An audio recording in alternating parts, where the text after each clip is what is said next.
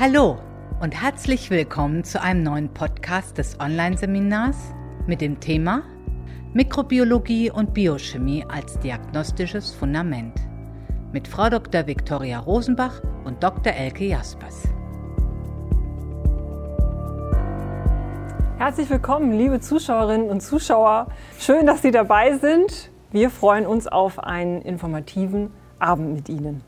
Ich bin die Mikrobiologin heute, werde heute mich hauptsächlich auf den wissenschaftlichen Hintergrund fokussieren und Viktoria, du ich bist aus bin Berlin, für Sie sozusagen die Ärztin. die Ärztin und Therapeutin und versuche sozusagen Sie mitzunehmen auf der Reise ins Darminnere. Ich bin ja seit einem Jahr, darf ich die Hotline verstärken ja, für Ärzte. Genau. Und äh, da wollten wir Sie sofort in Medias Res mitnehmen.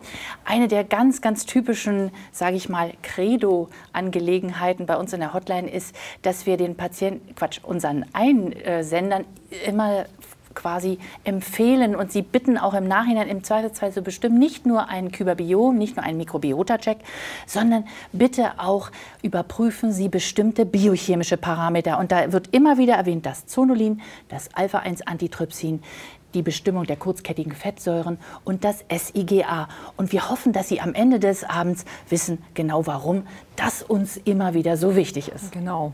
Ne? Und das wollen wir heute mit Ihnen zusammen genau. sozusagen mal aufdröseln und uns das gemeinsam anschauen.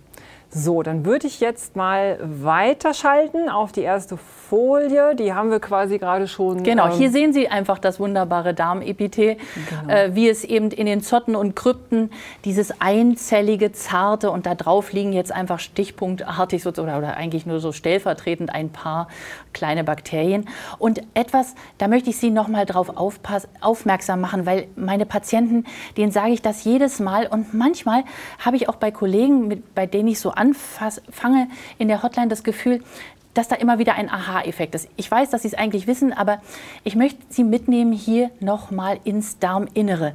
Ähm, Darminneres ist nach innen gestülpte Oberfläche. Und das muss man sich klar machen. Je weiter wir nach innen kommen, desto dünner, zarter wird das Oberflächenepithel und da, wo wir resorptive Zonen haben, ist es halt einzellig auf beiden Seiten. Genau. Und von der Dicke her, von der Dicke her, kann man sich das, ich habe es mal verglichen, das kommt wirklich gut hin, es ist ungefähr eine Frischhaltefolie. Ja. so zart ist das. Ja, also so die Dicke einer Frischhaltefolie ist die Dicke unserer Oder die Darm. Dünne. Die Dünne, genau. Die Dünne unseres Darms. Und daher ist natürlich auch die Mikrobiota so wahnsinnig wichtig, dass sie so viele Jobs im Epithel stimuliert oder für das Epithel quasi sogar wahrnimmt. Nicht? Also der Schutz der Mikrobiota wird dann so sichtbar oder so, so wichtig sichtbar. Ja, ja, genau. Und ich möchte gleich mit Ihnen in einen Fall einsteigen, der für mich insofern Oh, der ist jetzt weg. Hier ist er. ähm, der für mich so betreffend war, das ist ungefähr vier Monate her, ein junger Mann, der sah aus wie ein American Footballspieler und war nur Handballer in Anführungsstrichen. Aber der sagte mir mit 23, dass eigentlich mit seinem 18. Geburtstag seine Kraft nie wieder die gleiche geworden war. Was war passiert? Der hatte wohl mal eine kleine Ehrenrunde gedreht, war in der 11. Klasse und wollte, ähm, hatte, tat sich nicht so ganz einfach in der Schule und hatte immer wieder Mandelentzündung ähm, und musste da ähm, häufig Antibiotika nehmen. Und genau zu seinem 18. Geburtstag hatte er wieder so eine Mandelentzündung, wollte sich natürlich aber die Feier nicht nehmen lassen und hat kräftig mit dem Antibiotikum äh, ordentlich gepichelt und kam sozusagen sehr malat äh, fast ins Krankenhaus einen Tag später, weil also, das war nicht nur klein, ein klein bisschen Alkohol. Und danach hatte er einen kleinen Zusammenbruch und seither fühlte er sich in seiner Leistung geschwächt. Er hatte weiterhin diese rezidivierenden Infekte, aber Stückchen für Stückchen entstand immer mehr eine Darmsymptomatik mit vor allen Dingen Durchfällen und Blähungen und die waren zum Teil sehr, sehr, sehr schmerzhaft, diese Darmblähung. Äh, vor allen Dingen auch die Stuhlentleerungen konnten durchaus zwei, dreimal am Tag sein, immer mit so fünf bis zehn Minuten vorhergehenden Krämpfen. Ähm, sein, seine Konstitution war nicht gut und wie gesagt, er war sehr unzufrieden mit dieser Situation und auch schon seine Freundin und seine Umwelt beklagte wirklich eine erhöhte Gereiztheit mit einigen kleinen nicht nur verbalen Ausfällen im Spiel, sodass er auch als Handballer vom Spiel befreit war. Also der, der hatte wirklich einen hohen Leidensdruck. Und genauso bin ich jetzt vorgegangen, wie ich Ihnen gerade gesagt habe. Ich habe so ein Kyberbiom bestimmt. Ich habe das SIGA Zonulin Alpha-1 Antitrypsin und die kurzkettigen Fettsäuren bei ihm bestimmen lassen. Und weil ich wollte noch ergänzen, dass ich das so schön finde, dass du diesen Fall ausgewählt hast. Ne, weil es ist ja, ja. ein junger Mensch. Weil es mal ein junger Mensch genau, ist. Ne? Nicht ja. nur einer, der so. sozusagen, naja, da ist schon. Ja, genau. Sowieso. genau. genau. Also ja. das, ne, das, ist, das ist einfach eine Erscheinung, die in jedem Alter auftreten kann. Das, und eben auch, ne, man denkt ja, junge Menschen, ja, ne, die sind ja noch irgendwie flott und fit, aber nein, das, ist, das, das zieht sich einfach durch so, so ist er auch bei den Kollegen aufgenommen worden. Ja. Also die Gastroenterologen, die ihn untersucht hatten, das waren, er hatte zweimal eine Koloskopie, einmal eine Gastroskopie. Äh, die haben nur gesagt, sie sind viel zu jung für solche Beschwerden. Ja, ja, genau. Das äh, ist genau das, was ich ja, meine. Sie, haben, sie sind viel zu jung mhm. für solche Beschwerden, das haben sie nicht. Und ihm war empfohlen worden, mal den Psychologen aufzusuchen. Ja, das ist die altbekannte Geschichte. Mhm. Genau. Ja. Gut, dann gehen wir jetzt mal ins Thema rein. Du hattest ja schon so angedeutet, ähm, was kommt nochmal so quasi im Überblick. Worum geht's? Was wir wollen, sind ja sichere Diagnosen und wirksame Therapien. Das ist sozusagen das Ziel oben auf dem Berg. Und um zu diesem Ziel zu kommen, gibt es einfach zwei sehr gute Wege, die sich miteinander auch einfach hervorragend ergänzen. Das war das, was du einleitend auch gesagt hast, Victoria. Es geht einmal darum zu schauen, wie ist denn das Mikrobiom aufgestellt, was einfach eine, eine essentielle Funktion hat für den gesamten Körper, das wissen Sie alle. Zeitgleich aber eben auch zu schauen, wie ist denn eigentlich die Biochemie? Was spielt sich da im Darm eigentlich sozusagen auf molekularer Ebene ab? Und die Kombination dieser beiden, soll ich sagen, diagnostischen Zweige ist wirklich ein Erfolgsrezept. Ne, was du auch immer ähm, in der Hotline den genau. Kollegen Diese sagst. Interaktion von der Zelle mit ihrer Mikrobiota genau. und der Mikrobiota mit der Zelle, ja. die ist eben nicht so zwingend, wie man das immer denkt. Also wir haben eine bestimmte Fraktion zu wenig, also muss eine bestimmte Funktion ausfallen. So einfach ist es halt nee, leider nicht. nicht. Ja? Und so durch diese Kombination lassen sich einfach sehr viele Fragen sehr gut beantworten. Das werden genau. wir gleich bei deinem genau. Beispiel einfach sehr schön sehen. So, ähm, was steckt hinter, da, hinter den beiden? Also von, der, von den diagnostischen Namen her. Also die Mikrobiomdiagnostik, die modernste Mikrobiomdiagnostik ist das Kyberbiom, was wir im Institut für Mikroökologie machen. Und auf Seite der biochemischen Diagnostik haben wir die Diagnostik namens Kyber Plus. Und dazu gehören eben die kurzkettigen Fettsäuren. Das ist ein extra Punkt. Ne? Also Kyber Plus plus kurzkettige Fettsäuren, insbesondere die sogenannte Buttersäure, zeigen wir Ihnen gleich. Das sind die entscheidenden Diagnostiken, um die es jetzt hier geht. Also einmal Mikrobiom auf der einen Seite und biochemische Marker auf der anderen Seite und dann die Verzahnung. Und wie sich das verzahnt, zeigen wir Ihnen gleich. Ich möchte Ihnen jetzt erstmal im Überblick zeigen, Kyber Plus und kurzkettige Fettsäuren, was verbirgt sich dahinter? Im Endeffekt, ähm, ne, das sind eben die biochemischen Parameter und im Endeffekt sind das Diagnostiken, biochemische Diagnostiken, die uns Antworten auf insgesamt fünf Fragen geben. Die, diese Antworten kriegen wir aus der biochemischen Diagnostik mit Kyber Plus und den kurzkettigen Fettsäuren. Also wir können beantworten erstens, wie ist eigentlich die Verdauungsleistung? Klappt da alles oder eben nicht? Wir können beantworten, wie ist eigentlich die Schleimhautabwehr? Wir können, und das ist eine ganz, ganz zentrale Frage, beantworten, ist das Darmepithel durchlässig? Liegt also ein Leaky Gut Syndrom vor, was das Tor öffnet zu so vielen weiteren Erkrankungen? Gehe ich jetzt nicht darauf ein, aber ist so sozusagen. Und wir können beantworten, ähm, ist das Darmepithel vielleicht sogar schon entzündet und auch wie stark entzündet ist es. Und wir können ähm, beantworten, wie ist denn eigentlich die Versorgung unserer Darmschleimhautzellen. Ja, also wie gut sind die versorgt? Das, dahinter steckt die kurzkettige Fettsäure Buttersäure. Das ist so ein bisschen eingerückt hier.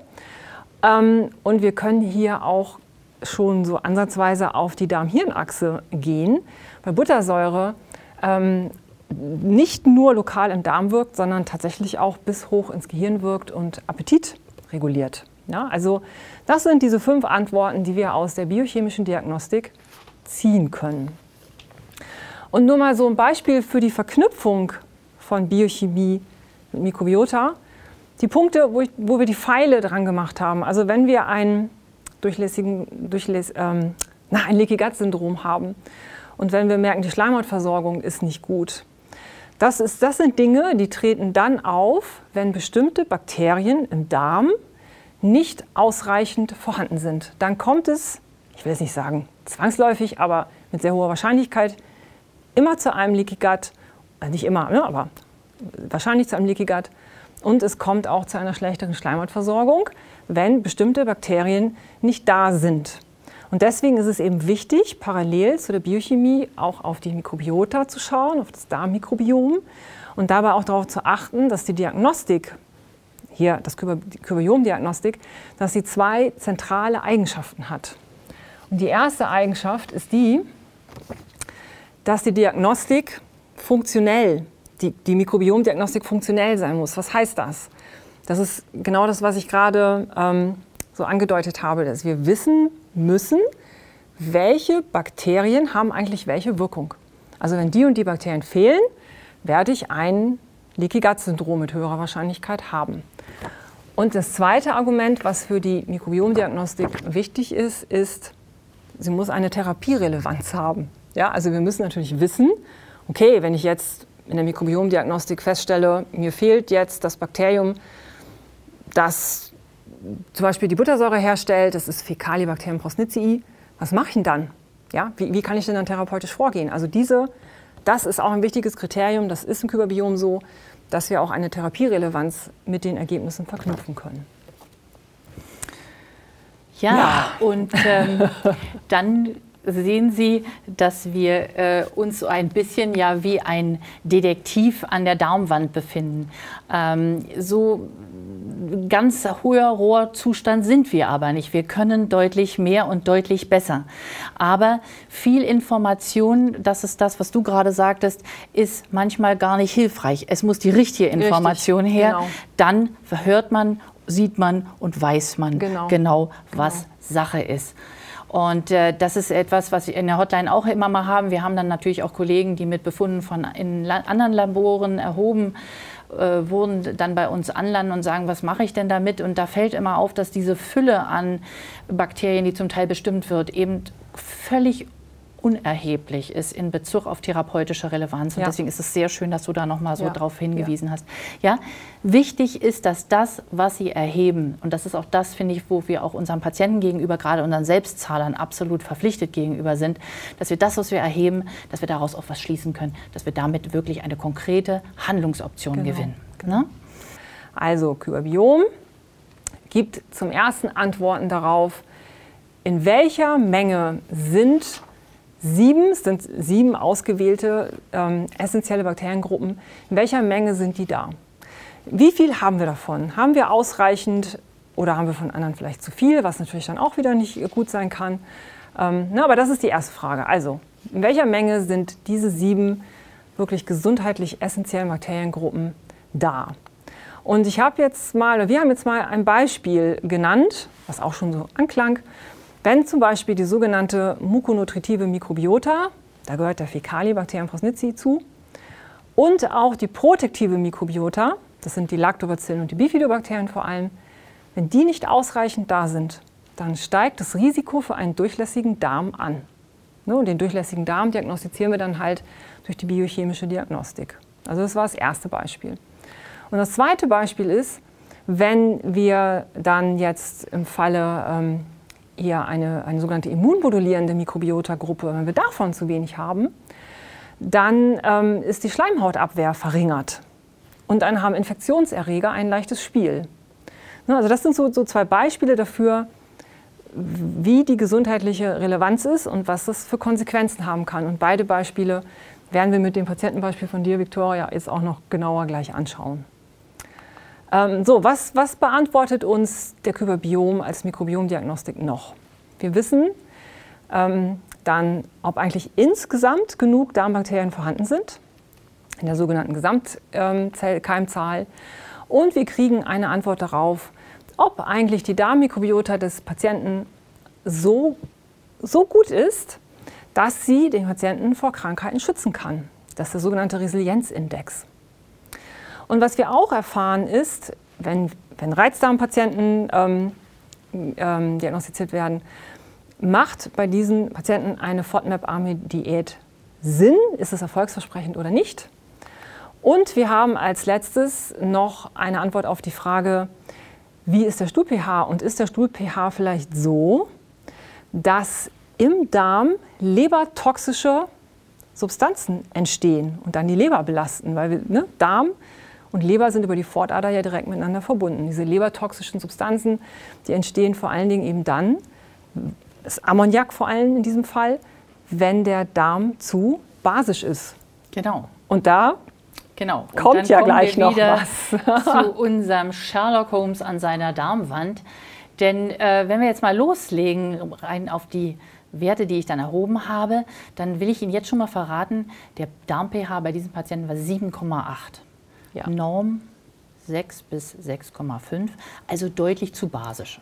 Mhm. Wenn ich das dann so vorbringe, dann sagen alle immer, basisch ist doch gut, basisch ist doch ja, gut. Ja, ja, genau. Das ist Aber so. ja, dann sagen wir natürlich als Therapeuten, die wir damit arbeiten, ja, bitteschön, aber nicht auf der Oberfläche. Ja, und äh, wenn es Frauen sind, sage ich immer, die Scheide möchte das bitte auch nicht, dass sie da pausenlos mit Seife dran gehen. Genau. Genau, also was waren konkret die Werte? Gar nicht überraschend die Protektivflora, die ja auch in alten Quellen milchsaure Flora genannt wird. Ähm, die Säure ist dann schon im Namen. Ähm, die war an zwei Stellen deutlich verringert. Ne? Die H2O2 bildende Lactobacillen, die waren deutlich verringert. Also der pH tendiert zum basischen. Und es geht dann noch um die Fütterung, das, das Fütterungspotenzial der Mikrobiota für die darunter liegende Epithelzelle. Mukonutritiv, Mukus der Schleim, nutritiv genau. fütternd, mhm. ja, Schleimhaut fütternde Schleim sozusagen, der, damit der Schleim lecker wird, ja, damit er unmittelbar der Darmzelle das produziert, was sie will und was sie braucht, nämlich die Buttersäure. Und da sehen wir beim Fecalibacterium prausnitzii, was eben den Hauptteil dieser Buttersäurenproduktion übernimmt, auch eine starke Defizienz und auch die Akkermansia war runter. Ich sage immer meinen Patienten, der, die Darmzelle ist so ein bisschen wie ein Kellner, der am Buffet klaut, der wartet nicht auf, äh, dass das erstmal alles wieder abgetragen wird und dann ihm serviert wird. Ja, die nimmt sich das, was sie kriegen kann von ihrer Mukonutritivflora. Genau. So, und ähm, denken Sie bitte dran, wenn es um das Thema Leaky Gut geht, wenn genau. genau diese Fraktionen, nämlich hier die Protektivflora und die Mukonutritivflora, ein Problem auswählt. Das hattest du schon gesagt. Genau. Genau, und jetzt ist dann natürlich immer die Frage, wie weisen wir denn das nach? Da würde man jetzt dran denken, wenn Sie ein Kyberbiom bestimmt haben, aber dann geht konkret die Frage, reicht die Menge an Lactobacillen, reicht die Menge an Fäkalibacterium prosnici noch gerade so, dass die Funktionalität des Epithels gewährt und gewahrt bleiben kann oder nicht?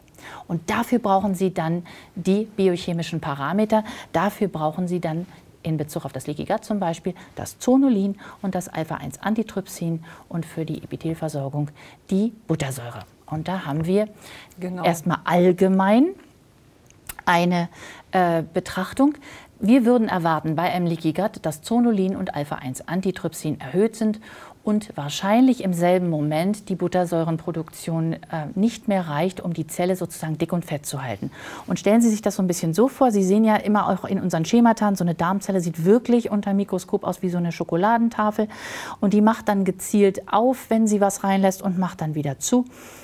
Und es kann also zwei Gründe geben, warum sie durchlässig ist. Einerseits, sie ist nicht mehr so dick. Stellen Sie sich nasse Schwämme vor, die sie nebeneinander liegen. Wenn die trocknen, dann klafft da eine kleine Lücke. Ja, das ist die Versorgung mit Buttersäure.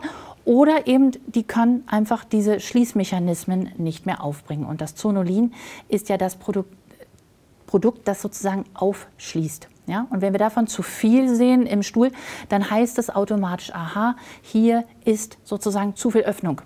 Genau. Das Alpha-1-Antitrypsin wird so sehr gerne von Therapeuten unter der Annahme, das ist nicht so wichtig, eingespart. Hätte ich jetzt nur Zonulin beauftragt, was der wahrscheinlichere Parameter ist, zugegebenerweise, und die Buttersäure, dann hätte ich gesagt, okay, das Epithel ist schlecht versorgt, ja, es kriegt nicht genug Lieblingsfutter, aber es gibt kein Leaky Gut. Und nun sehe ich aber, das Alpha-1-Antitrypsin ist erhöht. Was heißt das? Und wir haben das so für Sie ein bisschen zusammengearbeitet oder, oder so ein bisschen auf eine Kurzformel gebracht. Wenn das Zonulin, wenn diese Schließmechanismen pausenlos auf offen stehen, dann liegt das daran, dass das Epithel immer schwächer wird.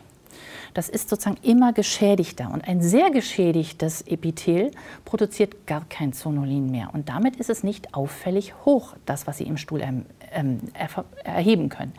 Allerdings werden Sie im Stuhl auf einmal ein Molekül finden, was eigentlich aus der Leber stammt und was in diesen Konzentrationen überhaupt nicht durchfallen dürfte durchs Epithel, weil es viel zu groß ist. Im Normalfall haben Sie ganz geringe Mengen Alpha-1-Antitrypsin im Stuhl und hier haben Sie auf einmal deutlich erhöhte Mengen. Das heißt, das Zonulin steht quasi in der Kurzform für die kleine Lücke, das Alpha-1-Antitrypsin steht für die große Lücke, für, die, für das wirkliche beginnende ich möchte sagen, Epithelversagen in Bezug auf die Durchlässigkeit. Und die Buttersäure, wie gesagt, für das Lieblingsfutter. Nochmal total schön, dass es für den Patienten natürlich nicht, aber dass Nein. es in diesem Fall so war, weil das ähm, so, eine, so, ein, so eine Sache ist, die öfter mal passiert und die dann manchmal für, für, für, für ein Fragezeichen sorgt, dass eben diese beiden Parameter unterschiedlich anschlagen. Aber wenn man dann aber wirklich beide macht, dann kriegt man die perfekte Aussage. Ne, das Zonulin, hast du schon gesagt, quasi als Schlüssel, um die sogenannten Tight Junctions aufzuschließen. Das sind ja diese, diese Klettverschlüsse quasi, die zwischen den Epithelzellen sitzen. Und wenn wir viel Zonulin haben, gehen die auf. Und das ist die kleine Lücke.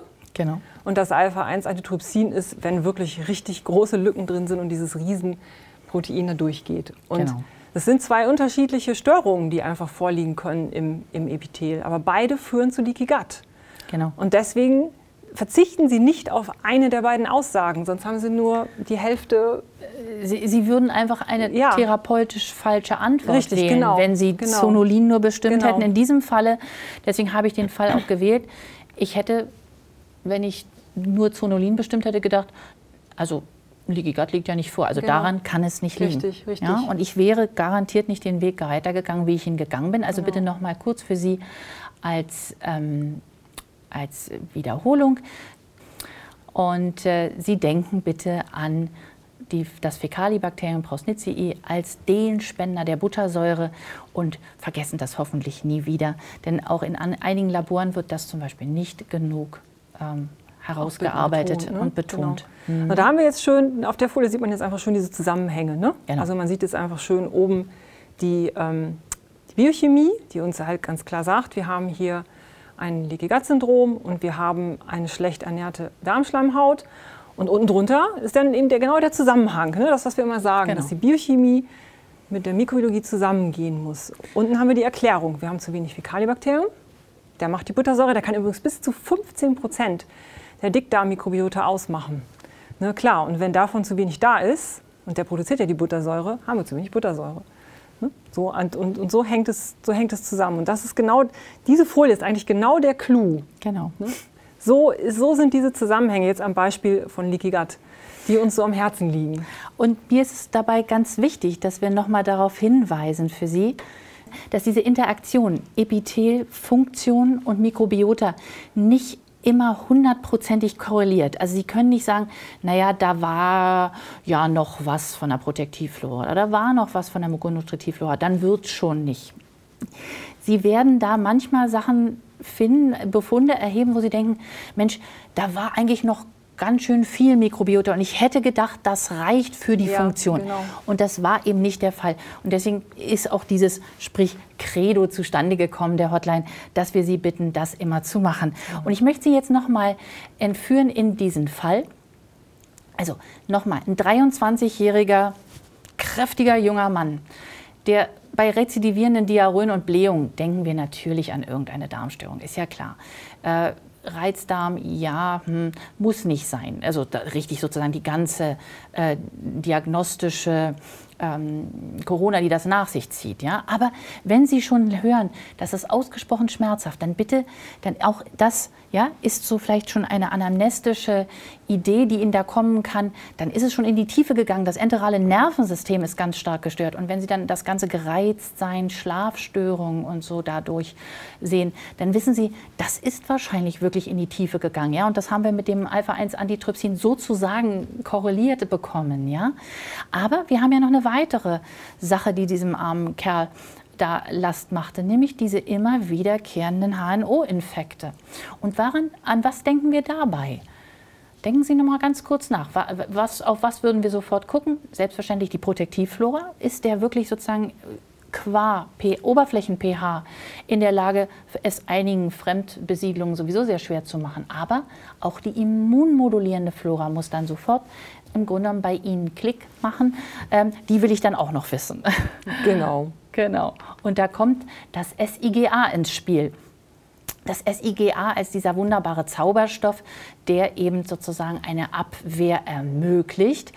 Ähm, und wenn er eben nicht da ist, und so war das in diesem Falle, ähm, dann ist einfach ganz klar, dieses Epithel ist nicht in der Lage, eine gute Antwort, eine gute Sofortantwort zu finden auf eine Provokation durch Bakterien, Viren und so weiter. Es war deutlich vermindert.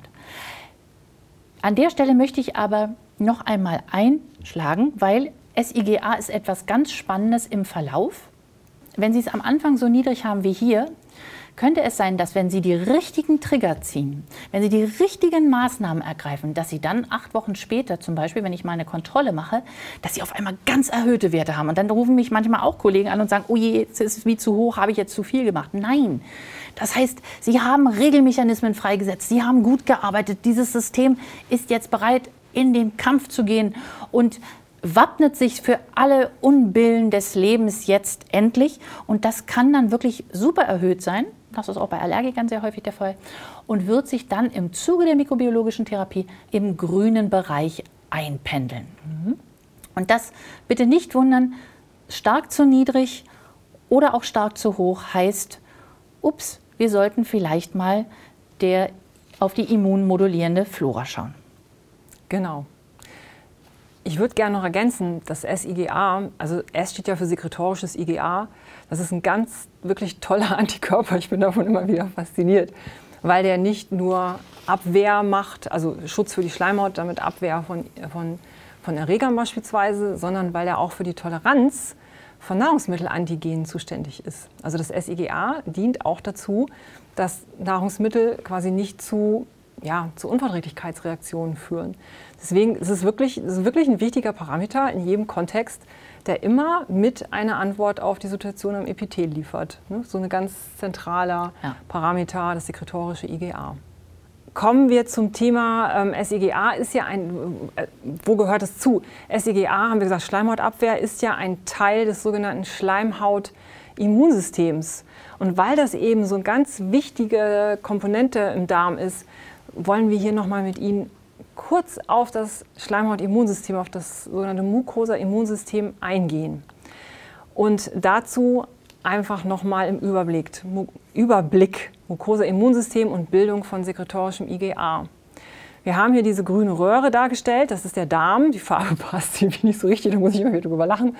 Und innen drin ist natürlich der Darminhalt und dann sehen Sie diese blauen Kugeln, das sind die ähm, Immunzellen, die halt im Darm lokalisiert sind. Das wissen Sie ja, wir haben den größten Teil unserer Immunzellen im Darm lokalisiert, der diese wirklich dünne Darmwand sozusagen bewacht und sofort einschreitet, wenn diese Barriere gebrochen wird. So, und das, was passiert jetzt? Also wir nehmen über spezialisierte Zellen, das sind die sogenannten M-Zellen heißen die, sowie auch über dendritische Zellen, quasi so Proben aus dem Darminneren auf. Und weil das so schön ist, muss ich Ihnen das erzählen. Bei den, wir haben ja gerade gehört, die denn, es gibt ja die, ähm, die Tight Junctions, die ja auch dafür sorgen, dass der Darm nicht durchlässig ist. Und wie geht denn dann diese Probennahme? Bei den M-Zellen ist es kein Problem, die sind quasi schon dafür gemacht, die sitzen so ganz fett im Epithel drin.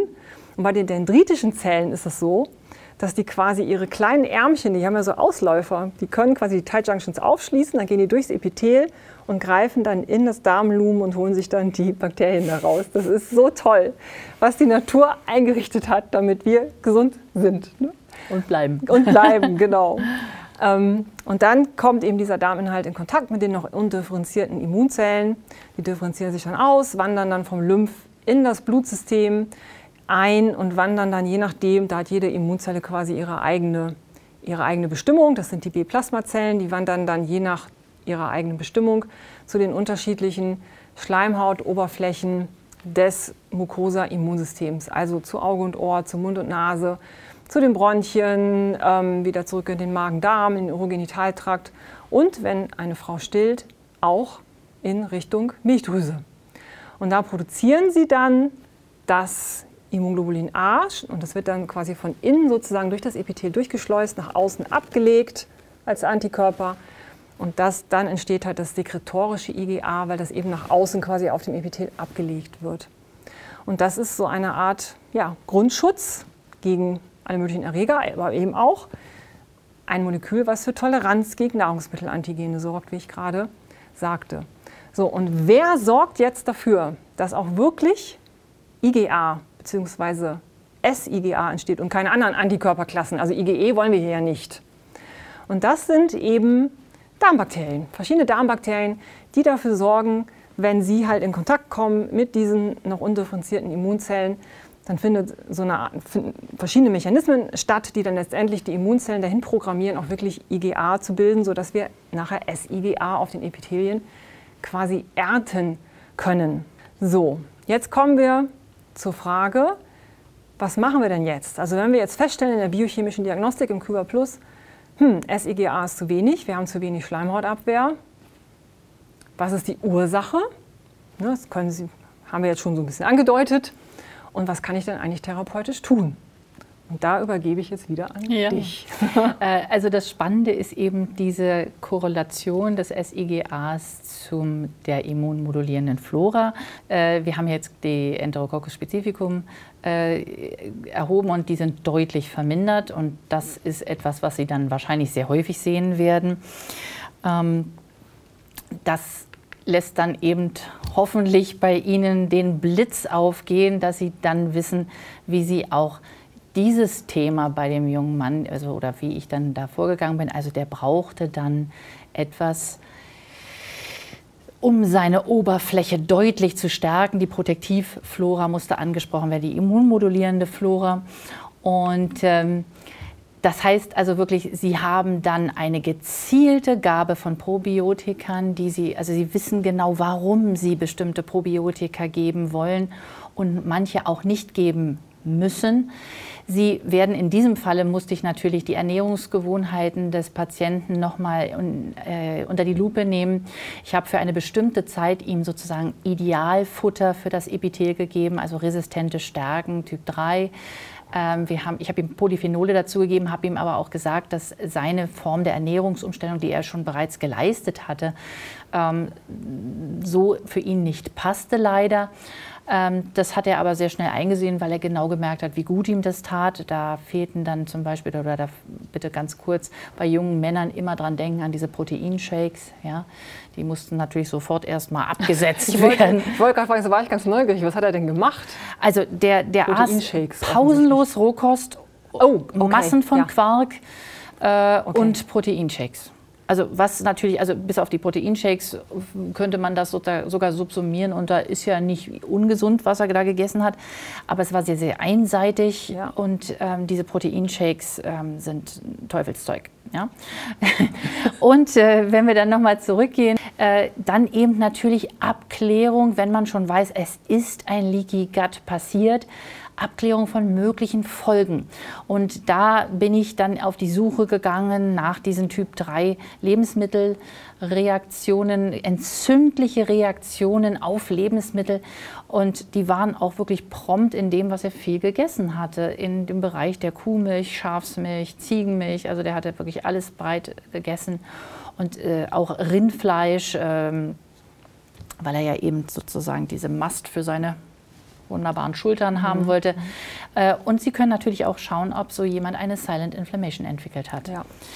Und dann sind sie sozusagen nicht nur mit dem Hörrohr unterwegs gewesen, sie haben dann sozusagen die Mauer eingerissen, sie wissen Bescheid, sie haben den sicheren Blick über die Diagnostik der Biochemie und der Mikrobiota und dieser Interaktion der beiden Fraktionen zueinander. Sie können jetzt eine wirklich sichere Diagnose stellen und Sie werden eine wirklich passgenaue Therapie für diesen Patienten, für diese Sorte Patienten, die einfach häufig vorkommt, ähm, dann finden können.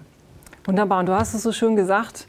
Ne, wenn, wenn ähm, ärztliche oder heilpraktische Kolleginnen und Kollegen anrufen bei dir in der Hotline, dann kannst du deren Fragen immer ganz genau beantworten, ja, wenn du diese, wenn diese, wenn diese Parameter ne? da sind, ja, genau. dann werden wir im Grunde auf die ganz, ganz wesentlichen Fragen immer eine ja, wunderbare, wirklich punktgenaue Antwort ja. haben. Ja. Und wenn dann eben doch so ein paar Informationen fehlen, dann rätselt man rum und das mhm. ist an der falschen Stelle gespart, ja. auf jeden Fall. Weil sie werden dann im Zweifelsfall lieber breit äh, die Therapie ansetzen müssen, um nicht was auszulassen. Und genau. das, da wäre da vorher den Parameter erhoben zu haben, gerade diese Kyber Plus Parameter äh, viel schlauer gewesen. Das und muss man wirklich so sagen. Aus finanzieller Sicht ja auch schlauer, ne? weil man dann nachher vielleicht Therapien Klar. machen muss, die man hätte in genau. dem Sinne dann auch und weil können. und das ist natürlich auch, man muss es ehrlich sagen, äh, Sie wissen ja selber, ähm, wie viele Therapien auch daran scheitern, weil manche Therapeuten meinen, sie können eben sozusagen besonders äh, schlaubergern. Ja, ich leide da immer drunter bei der Akupunktur, dass es doch immer noch viele Schmalspur-Akupunkteure unter den Orthopäden gibt. Ich sage es jetzt einfach mal, bitte, wer da draußen Orthopäde ist. Ich weiß, es gibt auch ein paar gute. Ähm, aber das, das, das macht die Wirkung der Akupunktur bzw. die Außenwirkung der Akupunktur immer kaputt. Weil wenn es sozusagen vermeintlich nur noch für Schulter, Knie und Rücken hilft, dann kommt keiner auf die Idee, zum guten Akupunkteur zu gehen wegen Asthmabeschwerden. Und genauso ist es bei der mikrobiologischen Therapie. Machen Sie es korrekt, machen Sie es detailliert, erheben Sie ganze Befunde, dann wird Ihre Therapie auch wirksam sein. Und dann ist es mhm. nicht ein bisschen Probiotika in der Apotheke gekauft haben. Ja, genau. Ja, das ist schon, hast du, das hast du schon gesagt. Ja, ist ja manchmal so. Wenn Sie mehr Informationen haben möchten zum Thema Kyber Plus und Kyberbiom, dann finden Sie das natürlich wie immer auf der Webseite des Instituts www.mikroög.de. Und da ist es wirklich sehr schön und sehr detailliert erklärt, auch die einzelnen Gruppen, sowohl in der Biochemie als auch in der Mikrobiologie, was die tun, was das aussagt. Also eine sehr, sehr ähm, sehr schöne Webseite. Und wenn Sie jetzt vielleicht noch nicht ganz so viel Erfahrung haben mit der, mit der ähm, ganzheitlichen Darmdiagnostik, sowohl mikrobiologisch als auch biochemisch, dann können Sie Unterstützung finden durch unsere Leitfäden. Wir haben im Institut zusammen mit wirklich erfahrenen Ärztinnen und Ärzten einfach mal so diese Erfahrung von vielen, vielen Jahrzehnten, kann ich schon sagen, aufgeschrieben bei welchem Krankheitsbild sollte man wie rangehen. Und wenn Sie das einfach eingehen, Diagnostik, Leitfaden, Institut für Mikroökologie, dann landen Sie auf dieser Seite. Und es gibt einen tollen Newsletter, wo immer wieder so die aktuellsten Neuigkeiten aus der Wissenschaft zu finden sind. Dafür können Sie sich gerne anmelden, wenn Sie das möchten. Wenn Sie auf der, auf der Internetseite sind, gibt es da die Möglichkeit, entsprechend sich, sich anzumelden. Und da kommen Sie dann auf ein, ähm, auf ein Formular, wie Sie das auch von anderen Formularen kennen. Da tragen Sie sich einfach ein und dann kriegen Sie die Newsletter zugeschickt. Das ist wirklich, wirklich spannend und gut gemacht und gut verständlich. Kann ich wirklich Ihnen sehr ans Herz legen. Jetzt noch die Hotline-Informationen, wenn Sie Fragen haben. Ne, Victoria, ich bin da immer ja montags. Eine, du bist immer montags, genau. Morgens, ja. Aber es sind ungefähr, äh, wir haben es mal zusammengerechnet, locker über 300 Jahre ärztliche Erfahrung mit der mikrobiologischen Therapie, von der wirklich äh, ich noch einen kleinen geringen Anteil nur mache. Ähm, da ist jeden Tag sind da ganz erfahrene Kollegen für Sie am Werk, die eben auch weit über diesen mikrobiologischen Tellerrand geguckt haben in ihrem Leben und Sie ganz breit beraten können genau. und das auch gerne tun. Genau. Die Hotline für Ärzte hat hinten die 166 und es gibt noch eine Hotline für Heilpraktiker, Apotheker und Hebammen hinten mit der 188, wo dann entsprechend auch die Kollegen mit der entsprechenden beruflichen, äh, beruflichen Hintergrund dann da sind, um ihre Fragen zu beantworten. So, und jetzt kommt die Überraschung. Ta, ta, ta, genau. Es ist vollbracht. Wir haben wirklich, ich übertreibe nicht, Jahre daran gearbeitet, aber jetzt ist es vollbracht. Und was ist vollbracht? Wir haben ein neues Werk fertiggestellt, quasi das Nachschlagewerk für die biochemische Darmdiagnostik, für die biochemische Stuhldiagnostik. Der aktuellste, wissenschaftlich aktuellste Stand, verbunden eben mit den ärztlichen Erfahrungen, zusammengefasst ist, was ist, was ist in der biochemischen Diagnostik drin, was sagen die Parameter aus, was können wir daraus ableiten. Weil es ist eine Übersicht hier, die zum Beispiel als ein, nur ein Teil da drin ist, die zeigt, welche Marker passen denn wirklich jetzt genau zu welchen Erkrankungen und was sollte man zuerst machen und was nicht. Und es sind aber eben auch die Details da drin zu den einzelnen Markern, die Sie alle in dieser Broschüre finden. Und wir freuen uns wirklich sehr. Also das ist, das ist wirklich, also ja, wir freuen uns. Also ihr habt da eine riesen Arbeit reingemacht. Ich durfte jetzt schon mal da reingucken. Das ist wirklich ganz, ganz fantastisch und ist auch praktisch sozusagen für unter die Schreibtischunterlage, um mal eben nachzuschauen, genau, genau. warum würde ich vielleicht in bestimmten Situationen noch etwas anderes mit anfordern. Ja, ja. Ähm, das, das hilft Ihnen sicherlich wunderbar, um sich noch mal besser zu orientieren. Und wie gesagt, ansonsten gibt es viele Möglichkeiten, auch Kollegen zu fragen. Schön, dass Sie dabei waren. Und, Und dann ja, freuen wir uns auf ein nächstes auf Mal. Ein nächstes Mal. Machen Sie es gut. Bis bald. Einen schönen Abend noch. Tschüss. Weitere interessante Themen rund um Mikrobiota und Schleimhautassoziierte Erkrankungen finden Sie auf mikroök.de im Fachbereich unter unser Schulungsbereich und im YouTube-Kanal Institut für Mikroökologie.